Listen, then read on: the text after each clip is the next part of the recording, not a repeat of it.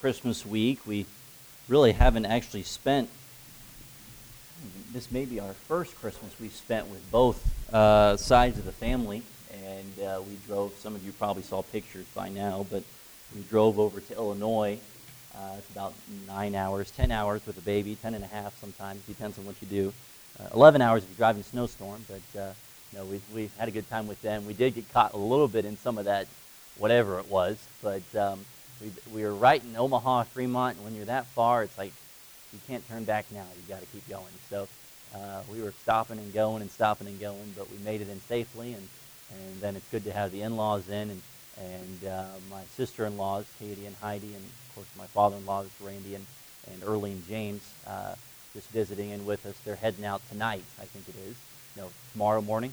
So things have changed, I think, maybe since last we spoke. But um, needless to say, I'm thankful for them and thankful we had the time together. And, uh, you know, on top of all that, having time w- that Caleb's able to spend with the grandparents is, is important. Amen? And uh, spending time with family and then and also with aunts and uncles. You know, I, I didn't really grow up uh, where I really got a lot of that. And so my, my desire for Caleb is that he would be able to have time, uh, not just with grandma and grandpa, but also with, with aunts and uncles. And, and um, that's, family is important, amen? And uh, giving time for family. And so uh, thankful for that. Thankful for this Christmas season. Looking forward into the new year. My mind has been everywhere, to be honest with you. I'm thinking in this new year. I'm excited uh, you know, you kind of start with a clean slate sort of mind in, in some ways. Uh, I'm excited for what the Lord has for us. And I know there's going to be uh, times where, you know, with all of our COVID and masks and everything, where it's just going to be maybe a little difficult. We got to get through. Uh, but I believe the Lord has a lot of um, opportunity that's sitting right in front of us. Amen? And the city, the city of Norfolk, uh, the opportunity that's before us. I'm not sure we believe that. You believe there's opportunity? Amen? There's opportunity right in front of us. And uh, God's given us the city of Norfolk to be able to minister to. And, uh, you know, there are, there are many other gospels, many other teachings that are there, uh, but there's only one true gospel. Amen? And I know, according to the Word of God, that we believe it, that we preach it, that we teach it here, and uh, that it's changed our lives, and God can use us to change others' lives.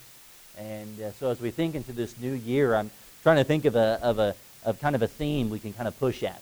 And um, uh, what we can go forward in. And you say, well, you know, what the theme, what's the theme do? Well, theme just gives us that direction. And the theme gives us something to, uh, um, to help us to set some goals, to set, help us to set the priorities. And so you say, well, I have my own theme. That's okay. All right, this will be the theme for the church. We'll push forward in. Philippians chapter uh, number 1, and uh, we're looking in verse number 27. Philippians chapter 1, verse 27.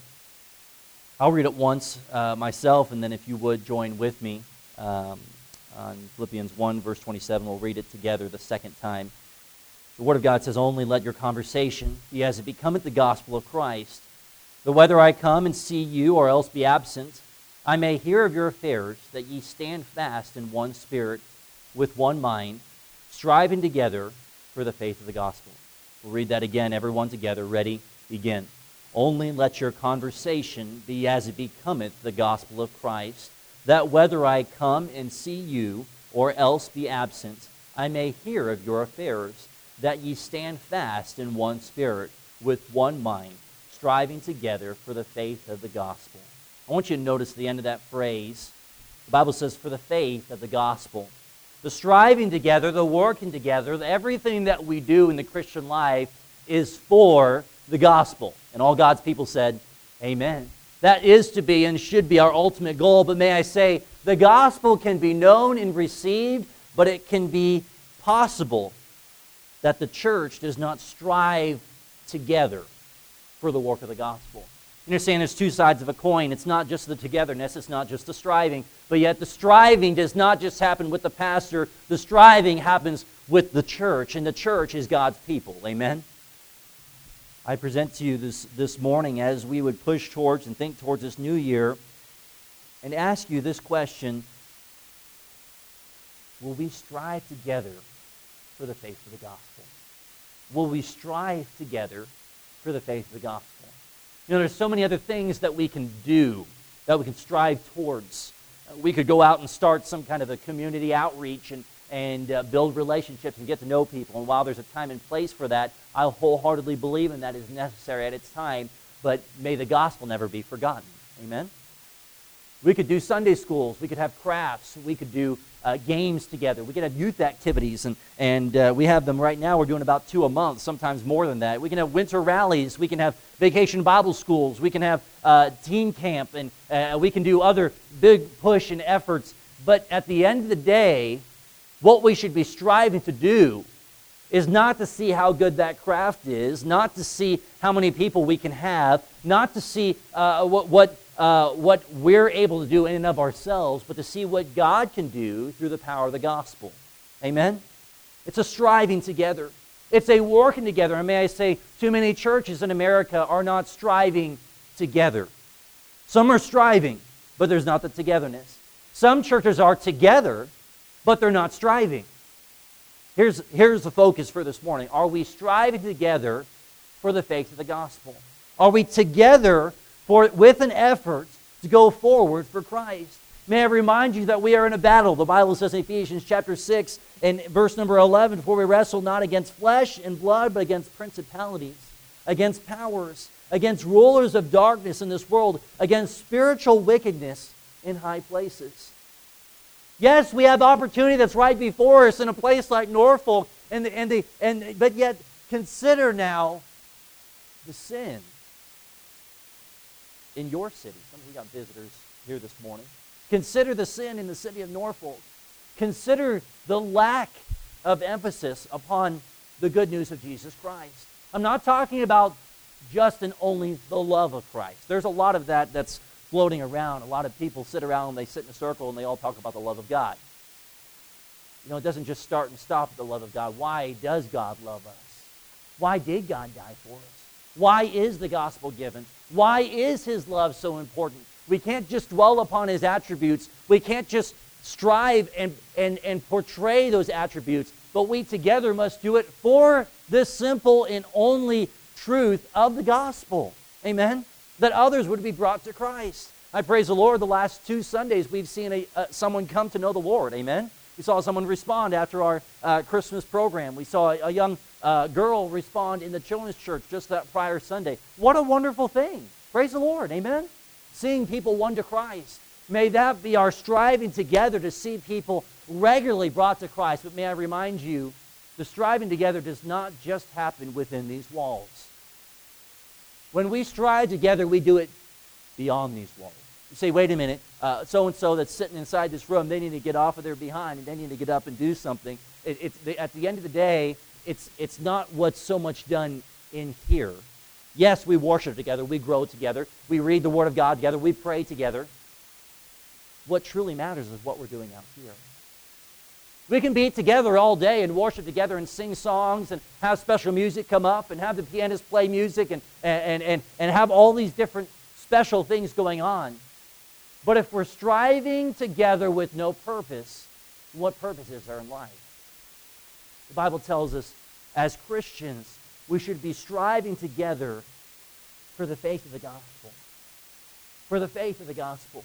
Remember that time that you put your faith and trust in Jesus Christ? That saving faith that you put in Him? That peace that came into your heart? That is why we should be doing everything we do at Community Bible Church. Somebody says, well, why aren't we doing this? Or why shouldn't we do this? Or why can't we do this? At the end of the day, here's what the bottom line should be Are we striving together for the sake of the gospel? Amen? May that be our goal. May that be our focus.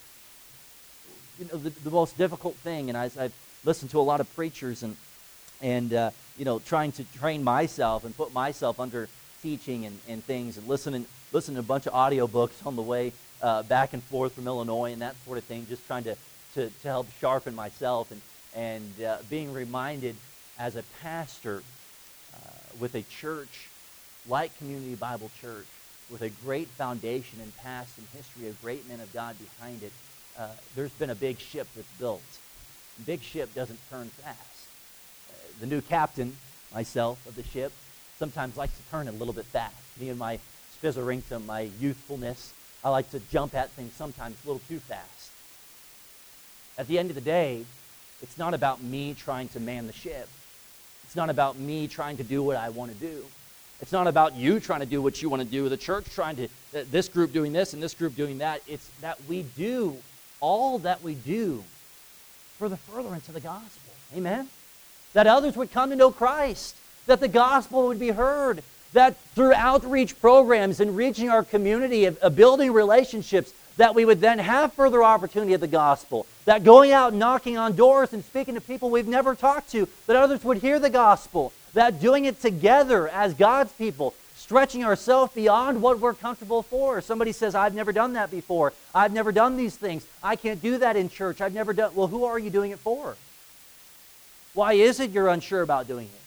Why is it there's a lack of boldness or confidence to pray before publicly pray before your congregation, your own people within the church? Why is it there's a lack of hesitation to speak to somebody you've never spoken to and share with them the greatest thing in all the world? Why is it that we can become so concerned about everything else under the sun and we can forget our purpose? The purpose is not that we get a great pianist up here. The purpose is not that we get a great pastor up here. The purpose is not that we fill up this auditorium. The purpose is not that we go and start a Christian school. The purpose is not that we go and we're in absolutely everything in the community and everyone knows who we are. The purpose is the gospel. Amen? And we must strive together for the faith of the gospel. We must work together as one mind, as one body. There's no, uh, there, there is no coincidence that as we see the further conversation in Philippians chapter 2, what does he say? We just learned it in, in Sunday school this morning. Let this mind be in you, which is also in who? Like Jesus. God says, let's have the mind of Christ. What's the mind of Christ? Others, the gospel. It's not about us. It's not about myself. It's not about what I think. It's not about what I can do. In order for me to truly have the mind of Christ, I must humble myself. I must lower myself. I must become in the form of a servant, thinking of Jesus, then others, and, and then myself. But may I say, sometimes that becomes backwards. Amen? Sometimes we can think of that in the wrong order. Sometimes we can think of others first, and then God, and then ourselves. Sometimes it's, it's ourselves first, and then others, and then God. Let me ask you, at the end of the day, you want a joyful life? You want a peaceful life? That's the whole very theme of Philippians joy. You want joy in your life?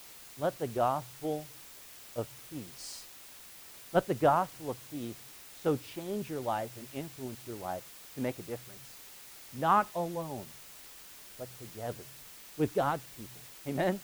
God says, I will build my church. Somebody says, This is my church. At the end of the day, yes, it is our church. This is God's church. Paul said, I have planted, I have watered, but it is God who gave the increase. God gives the increase. We can do all that we can in our power what we think is best, but until we have a mind of Christ and let God bring the increase, and we do it together, we're not striving together. And we've lost the focus.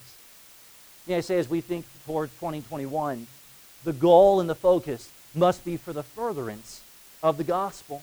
I want to give to you this morning some essentials for victory within this battle that we're facing, within the world that we're living today. How can we protect the faith? How can we strive together for this uh, faith of the gospel? Number one, I want you to notice with me, the Bible tells us of the conduct of the gospel. There must be a conduct of the gospel. In Philippians chapter 1 and verse number 27, as we just read, the Word of God says, Only let your conversation be as it becometh the gospel of Christ if you know the context of chapter 1, you would know he's just given an introduction. He said, I've been praying for you, and I love you in Christ, and I pray this for you and that for you, and you were with me together within my imprisonments and within my, my sufferings and my persecution. You were there together with me. He's talking to the Christians, and now he gives this charge at the end of the chapter. He says, Let your conversation, yes, it does include your conversation of your mouth, but more particularly your conversation of your life, every part of your life every part of your life. You see, striving together for the faith of the gospel, it all has to do with our conduct. It all has to do with our conduct. Philippians chapter 3, if you want to take a, just a page over, verse number 20, the Bible says, For our conversation is in heaven. That's a good phrase. You should mark that. Our conversation is in heaven, from whence also we look for the Savior, the Lord Jesus Christ Here's what's being said here. Our conversation is in heaven. That is to say, you have a heavenly citizenship, and therefore you have and should have a heavenly attitude. We're not just talking about angelic heavenly attitude. That's not what we're speaking of. We're speaking of as a citizen in the army of God. there is a way in which you should be living. And it's not just a portion of your life. It's in all of your life. It's your entire life, your whole conversation, the Bible says. Notice the content of the gospel in 1 Corinthians chapter 9, if you want to turn there with me. We get Paul's yet further writings and his thoughts upon this idea of the gospel. 1 Corinthians chapter 9, we're talking about striving together for the faith of the gospel. There must be a conduct that is had. And we see Paul, in more than one instance in this particular case, his emphasis, which he brings in his own life. 1 Corinthians 9, verse 16, the Word of God says, For though I preach the gospel, I have nothing to glory of. Wait a second. Somebody says, Paul's preaching. Shouldn't he be proud of the fact that he's preaching? Shouldn't he joy in the fact that he's preaching? Well, he's not saying that he doesn't joy in those things. He's saying, My glory is not of myself. Notice, he continues, verse 16 For necessity is laid upon me. I'd underline that phrase if you haven't already or circle it. Necessity is laid upon me. Yea, woe is unto me if I preach not the gospel. He says, Oh, hold on, stop everything. If everything else in the Christian life, uh, uh, if everything else in the Christian life did not have to do with the gospel, then why am I living? Woe unto me if I don't do my part. I don't preach for glory of myself. He says, I, I do what I do, what I've been called to do for the sake of the gospel. You see, in Paul's case, he's called to preach. In your case, what are you called to do? Yes, you're doing, you're fulfilling your calling, you're working that secular job. Maybe you, you work in some form. We've got some here I know that work in ministry or have worked in ministry. But the Bible says the content of the gospel, no matter what God has called you to do, the ultimate purpose should never change. The necessity is still the same. The gospel should still be at the forefront of your life. And if the mind of Christ is not our mind, if the striving together in a oneness of Christ for the ultimate purpose of the gospel is not in our own hearts, it's not going to be lived out in our lives. For though I preach the gospel, I have nothing to glory. And I can sit here all day and say, wow, I just get up, I'm preaching the gospel, I'm telling people they need to preach the gospel, they need to go out and tell the world. Well, what purpose does it do if the pastor gets up and he speaks a bunch and, and the pastor doesn't do anything and the people don't do anything and we just go out to our own places and we just can continue on with our week like normal. What do I have the glory of? Hey, Christian, what do you have the glory of if you sit in the pew and you hear the preaching and you know the teaching and you know what you could be doing and you know what you should be doing, but yet we aren't doing it? The Bible says there is to be a hearer and a doer of the word. You say, man, that's awfully strong. That's the Bible. Amen. That's God's word. God says to that that uh, disobedience is when we know what we should be doing. And we know what we could be doing, but we're not making an effort to do it. So some of us, we succeed at striving. Oh, you could, you could tell me to go to work and I'll go to town on it. I'll get it done. I'll do everything. But we fail at the togetherness. Oh, so some of us succeed at the togetherness, but we fail at the striving. May I say, Christian, don't be so concerned about either or. When you keep the gospel the central focus, you will begin to strive and you will do it together with others. The conduct. What is your conduct when it comes to the gospel? Notice what the Bible tells us in 1 Corinthians 9 and verse number uh, 23. The Bible says, And this I do for the gospel's sake, that I might be partaker thereof with you. He says, Everything I do is for the sake of the gospel. Notice he tells us of this necessity, as he mentioned in verse 16. Necessity is laid upon me. What is that necessity? Verse 14. The Bible tells us there is a necessity, number one, to live the gospel. There is a necessity to live the gospel. Even in verse 14, even so hath the Lord ordained that they which preach the gospel should what? Live the gospel. Somebody says, How do I live the gospel? What is the gospel? It's the good news of Christ. It's his death, his burial, his resurrection, his forgiveness, his love for all mankind, his way of salvation. The Bible tells us that should be lived out. You understand, God has modeled the life that we should be living by the life he lived on this earth. His giving of himself, his forgiveness, his care, his working together, his not lifting himself up to be higher than. That was an example for us. And so we see that in what he now has left for us, that being the gospel, are we living it? how do I live it? Follow God's example. Take the gospel and go forward with it. And let's do it together. Amen. My goal is not to get up here and say, here's our vision for the new year, and here's the things we should push at, and Pastor Miller's going to go, and we've got our pianist, Abby's going to help, and, and we've got our organist, uh, Mrs. Wontok, is going to help, and we've got our Sunday school teachers are up behind me, and I've got uh, Brother Michael, he's up behind me with the teenagers, and, and uh, I've got song leader, Brother Thornton's up behind me, and man, we're just going to get the gospel preached behind the pulpit every single, every single week, every Sunday morning, every Sunday night, every Wednesday night, and boy, we're going to fill up the house of God. I could get up and we could do that, and we could we could all rejoice in what we've done. Or we'd say, you know what? There might be a few pews that are empty. There might be a few teachers that are missing. There might be a pianist that's not here that week or an organist that's not here that week. The song leader might be sick that week. The pastor may be out with COVID 19. Something didn't happen according to the order and the plan. But hey, at the end of the day, if the gospel is a central focus, we've done what we need to do. Amen? You see, God did not just leave us on this earth to only worship Him. Yet some Christians live their lives with a togetherness mind and a no striving mind. Some Christians live their lives with a striving, but yet there's no togetherness. I may say, Christians, if we are ever to see God bring His blessing upon Community Bible Church, we must strive together for the faith of the gospel and it, it, it is tied into our conduct, our way of living.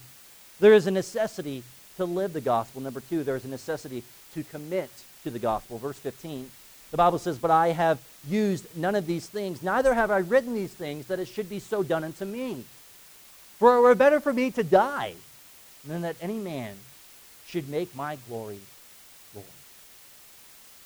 You know, one of the greatest things in not having ever met Pastor Hoysinger, but I, I know from having read some of his material, that uh, the different testimonies of things, heard testimonies from others, I know that his heart was that the gospel would go forward. I know at the end of the day, his heart was not that, that we would stop and we would say, wow, what a great man. Too bad he's gone. Can't do anymore.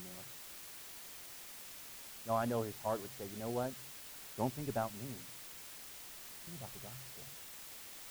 I know he'd say, as being the founder of this church, having been even worked together with a founding pastor, that the very heart and soul of a pastor when starting a church is to further the outreach of the gospel. Amen? That would be that hard. And what is left is not to just simply be a memory, but it's to be helping us to drive forward, to draw together, to strive, to keep the vision and the original vision was not just to build a church, it was not just to have ministries, it was not just to have great people come and attend. It was that the gospel would go forward, committing to the gospel. Let me ask you, Christian, how committed are you to the gospel? Now, by the way, I'm not talking about commitment to church. God doesn't keep a tally up in heaven. Hey, you've been to church all these days. Wow, you get you, you get more. No, God God doesn't give. Yes, God will bless the individual who's faithful to His house, but God's not keeping a tally for the person who by works is being faithful and there where they should be. You know what God has left us upon this earth to do? To disciple others. To go into all the world and preach the gospel. If that is not our focus, we can never go forward. Amen? That is not our focus. It must be the centralization and a togetherness of mind, the necessity to commit to the gospel Paul says, Don't look at what I can do. I am nothing. Don't look at my abilities. Don't look at my skills. Hey, when I die, don't even think about me. Because what it would be better for to do is that nobody would remember me, but they would remember the gospel. And Christian, some of us, our commitment to the gospel only go, is only about, is really only flesh deep. It's all about ourselves whatever we can make work for our, our, our schedule. Whatever's convenient for us. It's what we think is best. It's what we think should be done. It's what we think is the right way. What about God's way? At the end of the day, if we are fulfilling the work of the gospel, You're going to hate me if I say this, maybe, but hey, nothing else does matter. Amen?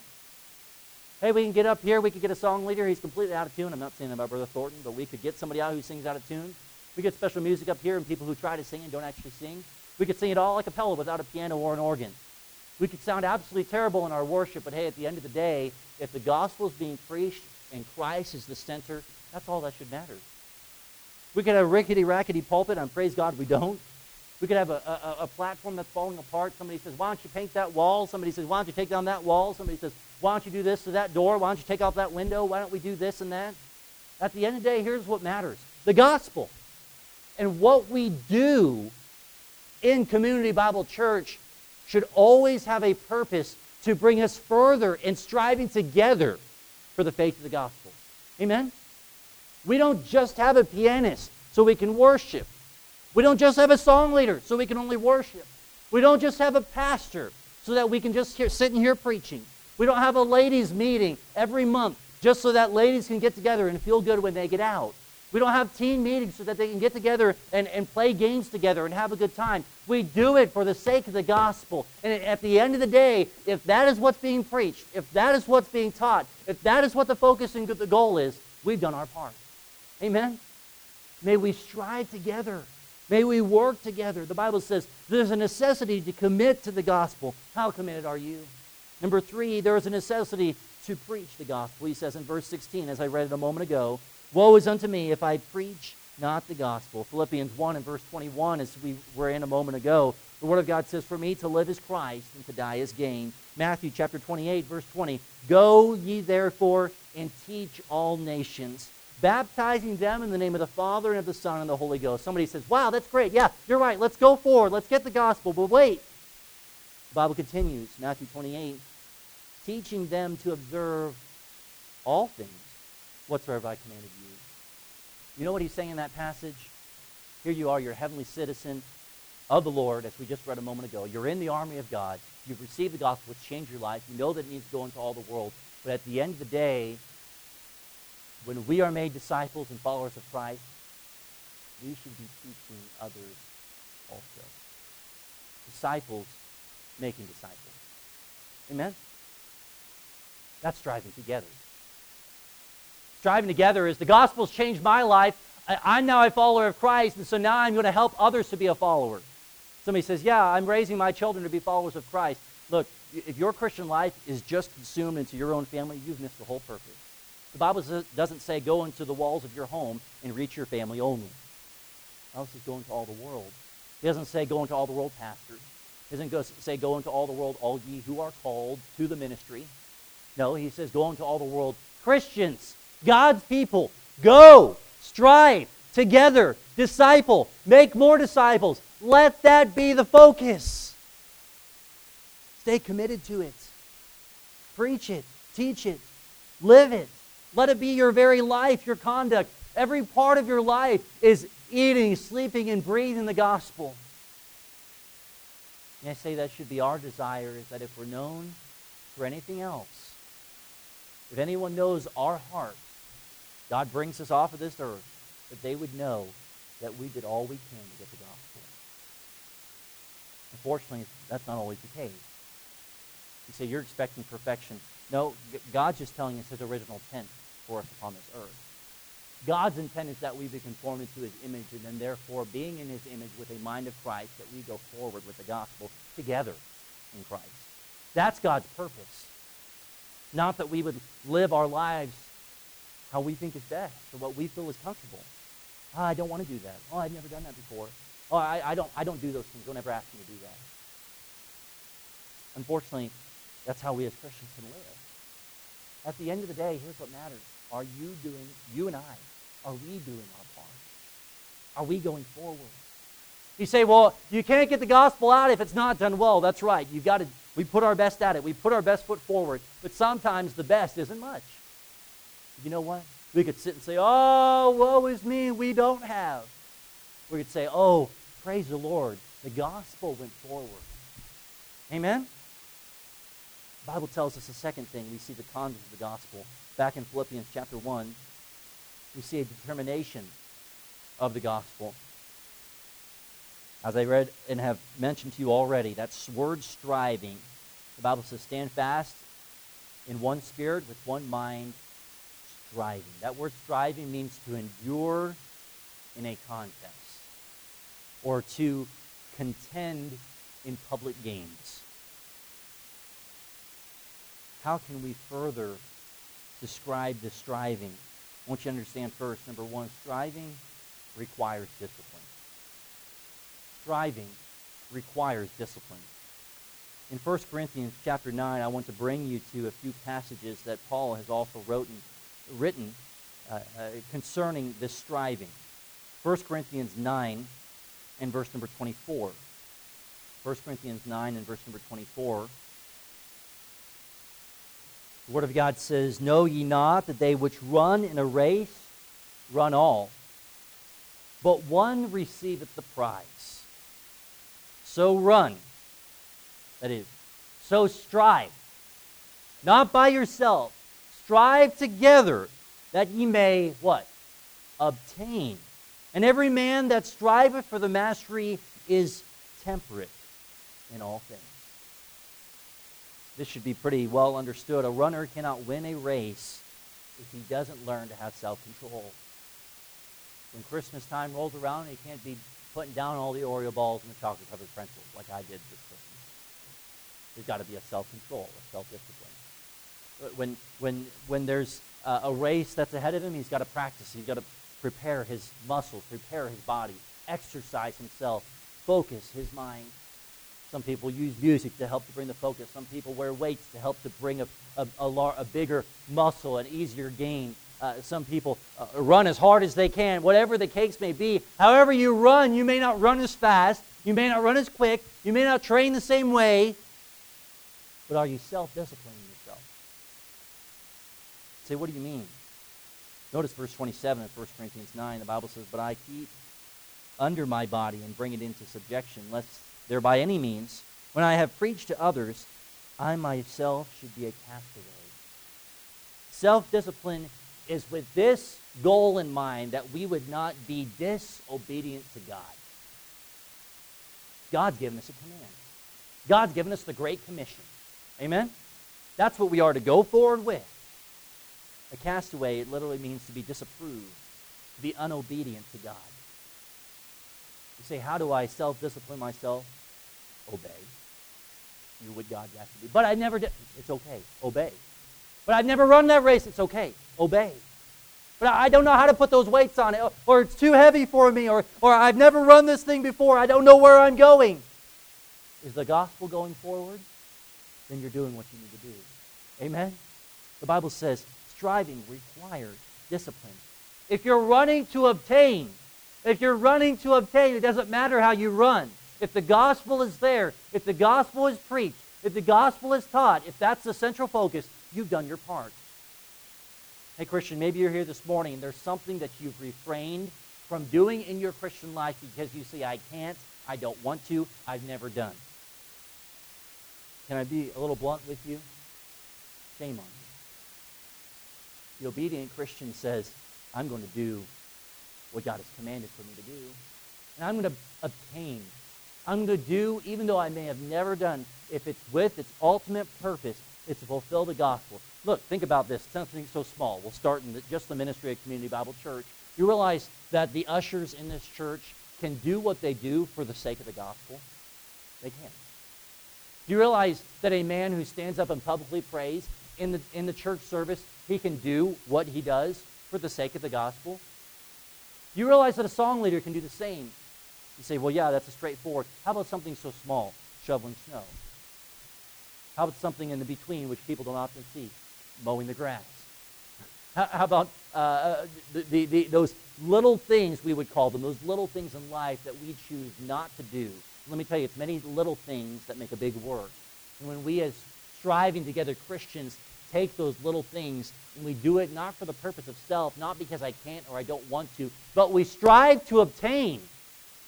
And we've self disciplined ourselves to have a mind of Christ and be obedient to Him. Striving requires discipline. Number two, striving requires forgetting. Striving requires forgetting. In Philippians chapter 3, if you want to turn there with me, we see yet another passage of Paul's uh, illustration of the runner in a race. Remember, as he's just told us in Philippians 1, that word striving, it means to endure. The enduring is not always easy. To endure in a contest or to contend within a game. And it's in more than one case that he gives us a description to help us to further understand what our focus should be. Philippians 3, verse 13, the Word of God says, Brethren, I count not myself to have apprehended, but this one thing I do, forgetting those things, what? Which are And what? Reaching forth unto those things which are before. Hey, Christian, you know what keeps many people from striving together? Stay with me, because we can't forget and reach forward. Amen? You say, wait a minute. Are you telling me I'm supposed to forget absolutely about everything in the past? There's a lot of good in the past. You realize that idea of forgetting, it's saying, yes, you remember, you acknowledge, but don't keep your eyes focused on the past. Reach forth. Reach forth that you may obtain. Striving together. Christians, I'm talking to many people. You've been a part of a ministry that's beyond my knowledge of what God has done here, but I can see the results of it. God's done a great work here in the past. Amen? But may I say, in order for us to truly strive together for the faith of the gospel, we've got to be able to remember and forget the past and reach forward. You say, wait a minute, the way you're reaching forward is different. The way the bus driver is driving that bus is different. The way the teachers are teaching is different. The way that this and that, it's not how it used to be. But are we reaching forward for the gospel? Are we doing that we may obtain? Are we striving together?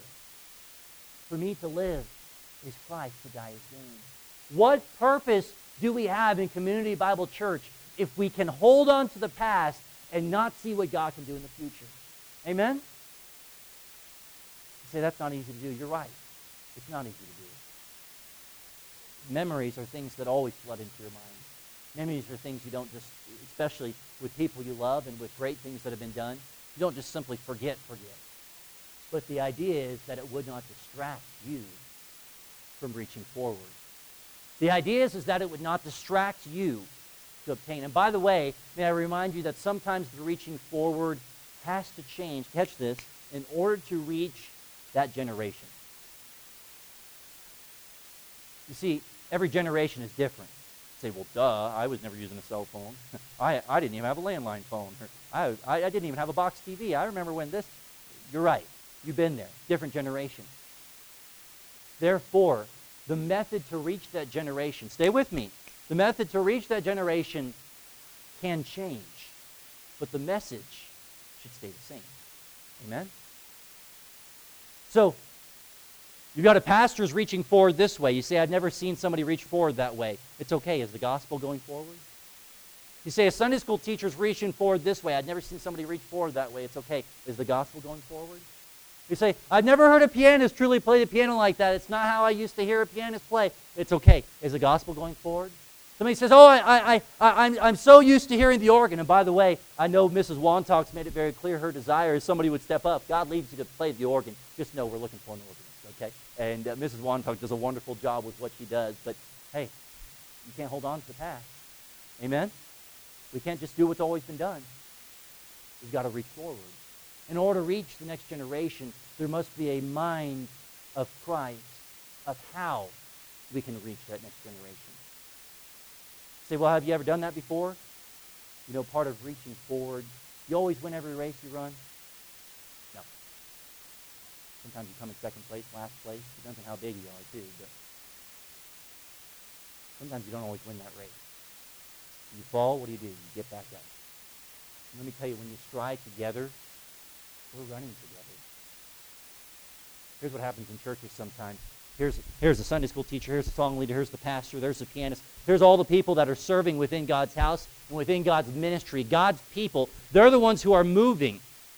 And here's somebody else who's down the ground and says, Hey, buddy, how you doing? We're just running on right by him. But the striving together says, disciples making disciples. Here, let me show you how to run. Let me show you how to run this race. And as you're running, what's the goal? What's the prize? Well, the finish line is that others would be won to the gospel. So I'm discipling, I'm training that others would know. And I'm doing and I'm running for the purpose that others would know. It's not so that I can succeed. It's not so that I can get a trophy at the end and say, wow, look at what I've done. Forget the past. Reach forward. God forbid, woe is me that I should live if I not be known for the gospel, Paul says. A determination of the gospel. Striving requires discipline. Striving requires forgetting. Number three, striving requires work. Striving requires work. 1 Corinthians chapter 3. Why don't you turn there with me? 1 Corinthians 3. I referenced this verse already once. If you haven't marked it, I would. This is a very, uh, very important verse upon this principle which we're talking about. 1 Corinthians chapter 3, verse 5. The Word of God says, Who then is Paul? And who is Apollos? But ministers. By whom ye believed, even as the Lord gave to every man. Notice, I have planted, Apollos watered, but God gave the increase. So then neither is he that planteth anything, neither he that watereth. You know, all of us would say amen to that. We'd say, wow, you're right. God gives the increase. God gives the increase. God bless our church. I'm going to pray. I'm going to get down on my knees. Let me tell you, Christian, praying is great. Faithfulness is great. Support, even in giving, is great. Those are things which should be done. But if you're not working and doing all that you can, your part, physically, mentally, with all of your heart, wholeheartedly serving the Lord, you still miss the point.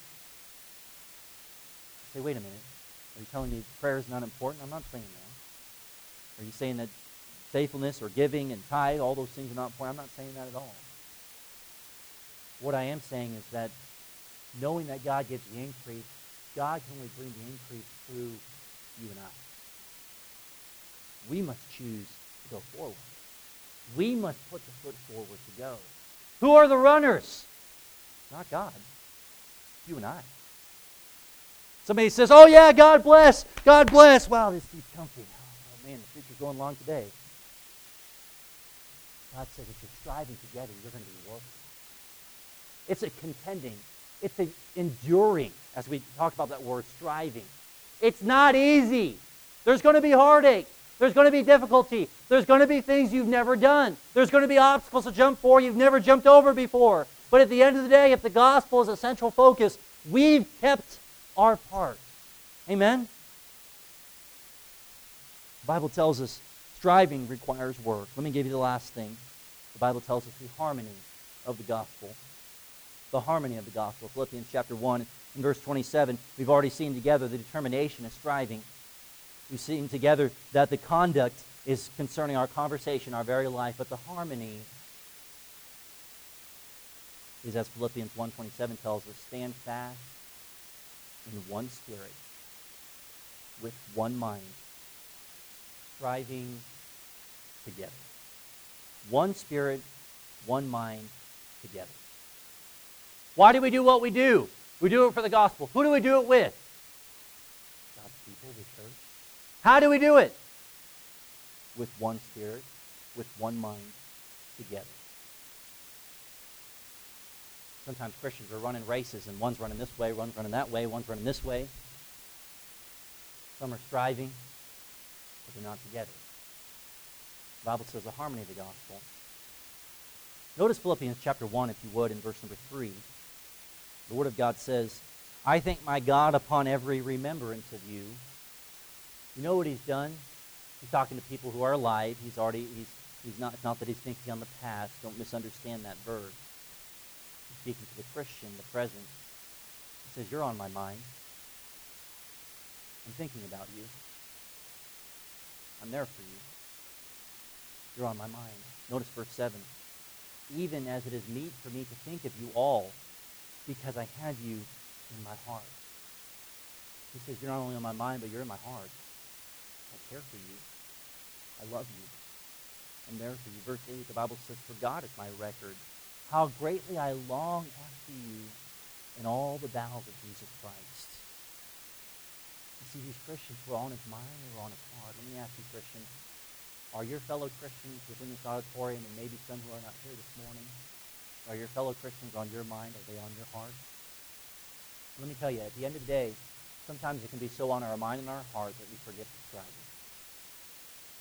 They were on Paul's mind and his heart to such an extent that he was able to say, let your conversation, let your conversation be as it becometh the gospel. You see, because a true friend, a true person who cares, has another person on their mind and has them on their heart is somebody who says, I'm a follower of Christ. I'm going to disciple you also. You see, the goal should be that we are discipling others. The goal should be that we are helping others also to grow in Christ. There's a harmony within it. As you take instruments and they're played well and they, they make a beautiful sound, so God's church makes a beautiful sound for the sake of the gospel when we all with one mind do what we do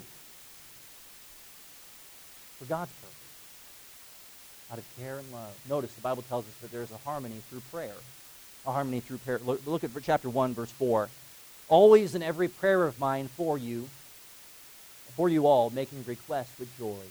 He says, in every prayer for you. Look at, look at verse 9. In this I pray that your love may abound, yet more and more in knowledge and in all judgment. So, what's that first thing he's praying for them about this harmony through prayer? He prays for love to abound. That word abound means to be in excess. So, as Christians, we should be praying that nothing in this world would limit our church from the love of Christ. We're praying for each other because our hearts are one with one another. Our minds are together. One spirit, one mind, one heart. Pray that nothing in this world would limit our church from the love of Christ. Let me ask you, is there something in your life keeping you keeping you from sharing the love of Christ? Is love abounding in your life? You say, well, I know who's not, the love is not abounding in. Well, pray for him. Amen? Pray for him. Pray that God's love would abound in their life. Disciples making disciples. Come alongside of them. Exhort them. Comfort them. Encourage them. Help them to grow in the Lord. Get to work, God says. You can't run the race and sit down. You can't run the race without self discipline. You can't run the race in your own power. You need the work of God, uh, the, the power of God. And, and to take the work of God forward, you must do it with your eye on the prize, forgetting the past, reaching forward, enduring within the race. He prayed, secondly, for discernment. In verse 9, he says, in knowledge and all judgment. He prays for love to abound, but he prays for knowledge and, uh, for knowledge and all judgment. The prayer of our church should be so sensitive to all things that it keeps that, uh, our prayers should be so sensitive to the needs of others that um, the love of God is being exemplified. What I'm trying to say is, is there are things that can keep the love of God from being exemplified. And it is those things of our knowledge and our judgment of things. Sometimes our own mind, without the mind of Christ, can bring us down a road that's not at all gospel focused.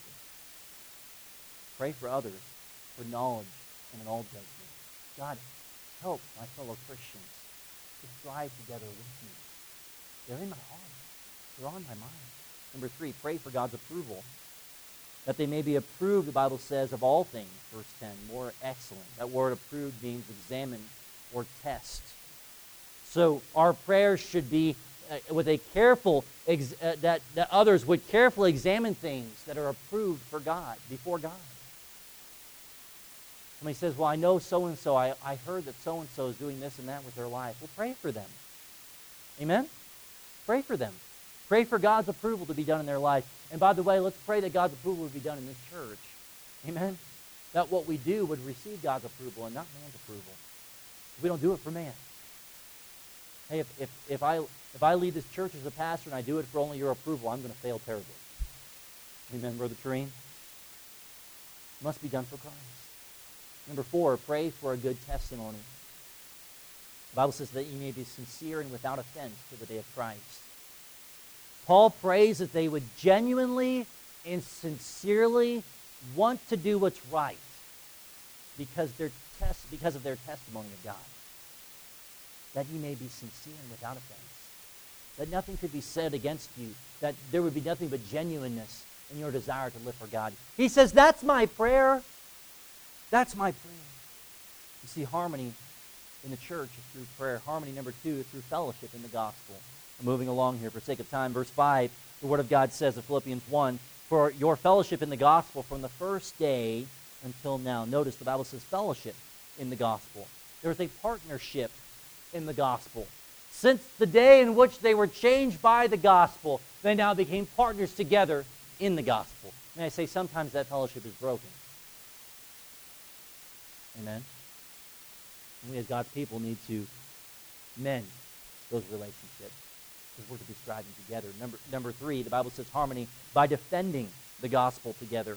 Verse 7 Even as it is meet for me to think uh, this of you all, because I have you in my heart, inasmuch as both in my bonds and in the defense and confirmation of the gospel, y'all are partakers of my grace. You see, they were with him in his defense of the gospel. When things were tough, they were tough. It was tough together, striving together. When he fell, they fell with him. When he didn't succeed, they helped him to get back up and they kept running the race. You know what happens sometimes in churches? So and so goes forward with something and they fall flat on their face, failed miserably. You say, wow, why in the world did you do that anyway? I told you not to do that. That's not how the church goes forward. Striving together. Let me help you. We're in this together. You fall, I fall. Man, we tried to go forward with the gospel there. That didn't work. Let's try another way. At the end of the day, here's what matters the gospel. Reaching forward, forgetting. Let me give you the last thing here. The Bible tells us harmony by furthering the gospel. Verse 12. But I would that ye should understand, brethren, that the things which happened unto me have fallen out rather unto the furtherance of the gospel. Everything that happened was for a furtherance. Community Bible Church here's what our focus should be as we move towards 2021. That what we do is done together, that we're striving, we're running together, and that why we do, we do it for the furthering of the gospel. That's where true harmony is, true joy is, the very theme of Philippians is. Hebrews chapter 10, verse 25, the Bible says, Not forsaking the assembling of ourselves together, as the manner of some is, but exhorting one another, and so much the more as you see the day approaching. 1 Corinthians chapter 1, verse 10, the Word of God says, Now I beseech you, brethren, by the name of our Lord Jesus Christ, that ye all speak the same thing, and that there be no divisions among you, but that ye be perfectly joined together in the same mind and in the same judgment. And I say that is God's desire for our church. That we would be, as we read the verse, Philippians 1, verse 27, that our conversation would be as it becometh the gospel of Christ, that we would stand fast with one spirit, with one mind, striving together for the faith of the gospel. Lord, I pray that you would help us as Christians